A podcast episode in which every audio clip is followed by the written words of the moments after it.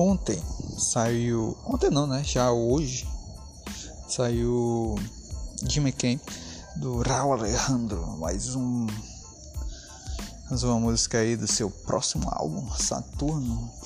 Finalmente temos data, dia onze de novembro, que é umas duas semanas.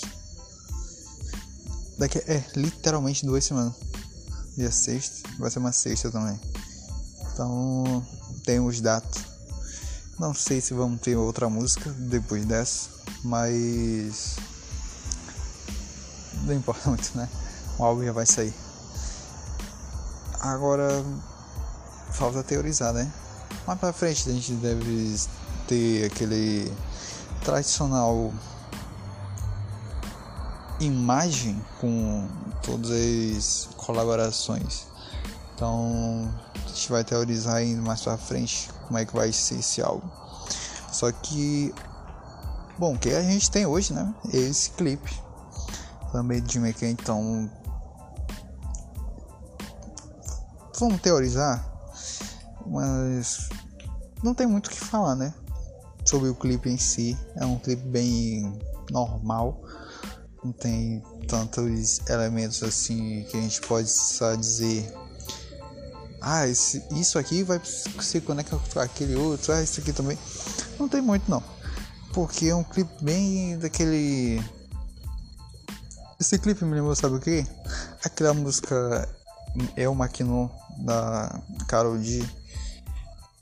Me lembrou isso porque, cara, é um clipe que tu não mostra muito, tu mostra muito mais a cidade, cidade de Nova York, do que qualquer outra coisa, sabe? Essa pegada Nova York tá muito presente, tanto assim que tu...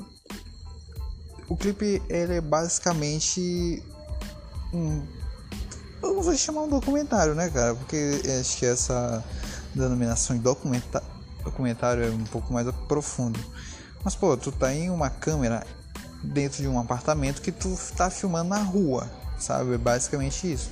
A filmagem dele é muito de cima pra baixo, como se tu estivesse acompanhando alguém no meio da rua, assim, escondido, sabe? Então ela é basicamente isso. Então por isso ela é diferente do, desse El Maquinô, mas tá filmando a cidade de Nova York. E é isso que o clipe da Karol G faz também, né? Então é basicamente nesse aspecto que eu comparo, não em outras coisas. Mas basicamente isso, não tem muito o que falar. Tu tem alguns elementos assim que tu... Pô, Raul tá no meio de uma sacada puxando um, sabe? Muito... é muito específico essa, esse tipo de cena, né? Aí tu tem o, também uma cena que, que ele tá dentro de um elevador. Aí tu puxa como se fosse um flashback com uma garota dentro do elevador também. Muda a tonalidade, muda, mas eu não vi tanta conexão, vamos dizer assim, né, com o resto do clipe em si. Porque, é, como eu falei, é, é diferente, diferente. Aí o finalzinho, que eu acho que ficou estranho, ficou estranho, porque tá de dia e o cara vira um lobisomem, sabe? Então eu acho que aí falta um pouco de... Vira um lobisomem não, virou um lobo, né? A gente vê a sombra dele se transformando em um lobo, né? Eu achei isso um pouco estranho, porque tava de dia. Mas aí sim a gente pode teorizar sobre o álbum em si, né? Então deve ter essa pegada de elemento lunar, sabe, de universo, sobre isso. Mas o nome do álbum é Saturno, né? Então lobisomem se transforma com a lua. Também tem essa pegada aí que ficou um pouquinho estranho, né? Mas eu não vou reclamar por causa disso, né? Eu acho que sou muito pouco. Em relação à música em si, né? Eu gostei, cara, gostei. Tem essa pegada que muita gente diz hoje que, ah, pegada dos anos oitenta e tal. Eu não considero mais isso como pegada anos oitenta. Eu já considero isso como uma, um ritmo já dos anos vinte nosso que a gente está, né? Porque, cara, desde aquela música lá, Blind Lights, do The Weeknd, que tem essa, esse movimento e tal. Mas eu já não, não considero pegada anos oitenta. Isso aqui já é anos dois mil e vinte já. E é bem moderno mesmo, pô. Bem pop, bem popzão. Isso aqui não é reggaeton. Eu não considero isso aqui reggaeton também. Isso aqui é pop, sabe? Então também já entra naquilo do programa anterior mesmo que eu fiz, né? O gênero reggaeton tá flopado? Não sei. Já, mas um dos caras mais influentes hoje do movimento urbano não tá fazendo mais reggaeton, né? Tá fazendo já esse movimento, pelo menos nas músicas solo dele, esse movimento aqui, isso aqui é pop, né? Então a gente tem que ver também como é que vai ser esse próximo álbum dele, se vai ter mais elementos puxados pro reggaeton que a gente conhece ou para esse popzão mais moderno que a gente também já conhece, né? A gente vai ver tudo isso aí do dia onze de novembro, já vi tudo isso. Mas, cara, eu gostei muito dessa música, gostei muito. Incrível, ingra, incrível, engraçado, né? Como ele, cara, nenhuma música do ano de do Rauw eu achei assim fraca, sabe?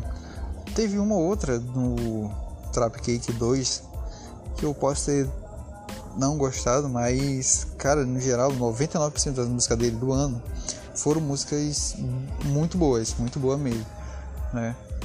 Se tá ou não no top chart, isso não importa mais hoje pra mim, isso não importa, sabe? Importa a qualidade que ele tá colocando lá. Se as pessoas não escutam, é problema das pessoas que não estão buscando os cantores corretos. Hoje eu vejo isso.